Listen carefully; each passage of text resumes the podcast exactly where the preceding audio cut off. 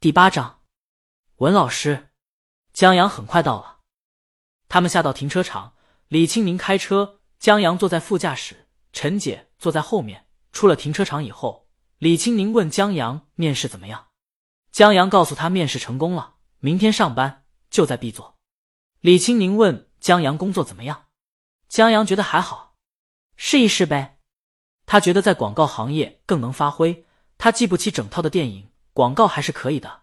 刚才那个轮胎广告的画面就冒出来栩栩如生。公司离小区很近，他们很快就到了。李清明戴上口罩和帽子下车，同江阳小区外的超市买了一些洗漱用品，别的生活用品都准备好了。在结账时，江阳看到橡胶制品，贴耳问了李清明一句。李清明瞥江阳一眼，翻了个白眼，让江阳拿了一盒。回到车上。开车进了小区，停在会所前。李青宁挽着江阳的手，同陈杰走了进去。会所中间去是一个艺术会展，展品有艺术品和古董，后面就是餐厅了。餐厅环境安静优雅，中间还摆一张钢琴，有一位穿晚礼服的姑娘在弹。李青宁他们去了后面湖边楼台用饭，全程江阳在吃，李青宁和陈姐在谈事，时不时的给江阳夹菜。江阳觉得这地方贵是贵。好吃是真好吃，饭罢，陈姐开李清明的车走了。李清明同江阳走路回去，顺便散步消食。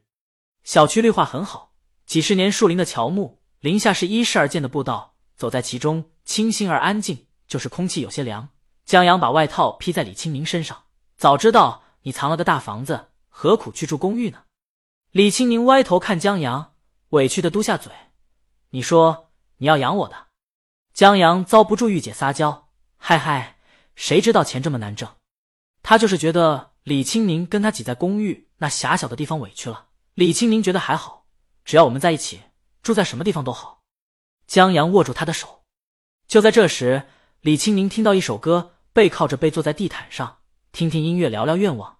我能想到最浪漫的事，就是和你一起慢慢变老。李青宁安静下来，静静的听着这一首歌。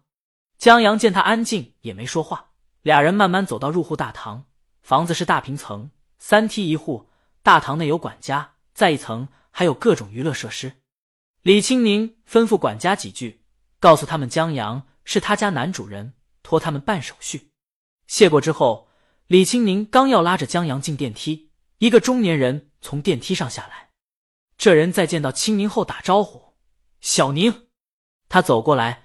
好奇的打量着江阳，文老师，李青宁回他，然后介绍江阳，我老公。文老师一怔，哟，你这够隐蔽的。江阳认识他，是个演影视剧的明星。江阳这个不怎么看电视的人，都在在电视上和广告牌上见过他。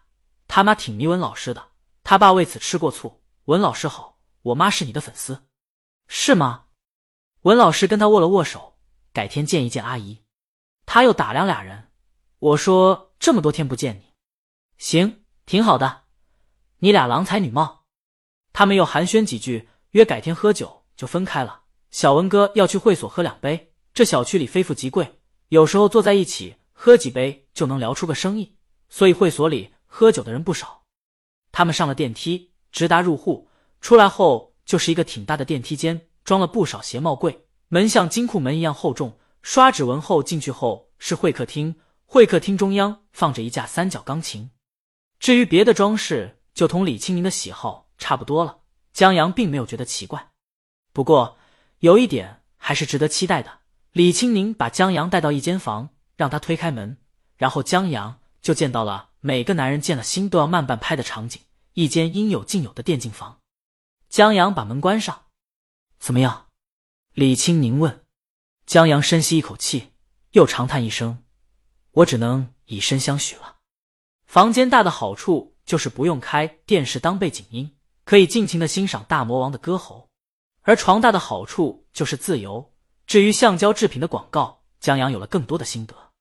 早上，江阳起得早，下楼去跑步，在树林里碰到了文老师，他也在跑步，俩人一起跑。文老师以前当过歌手，后来转影视剧，当过演员。导演、制片人、监制，现在是一家文化传播公司的总监。这种人属于老油条了，什么都能谈，还都能聊到你心坎去。当然，对于江阳，文老师是不用那么上心，随便聊聊就好。江阳能跟他一起跑步，也是沾了李青宁的光。路上，文老师就问了问他做什么工作的。文老师跑一圈了，先回去了。江阳又跑了一圈才回去。李青宁在练瑜伽。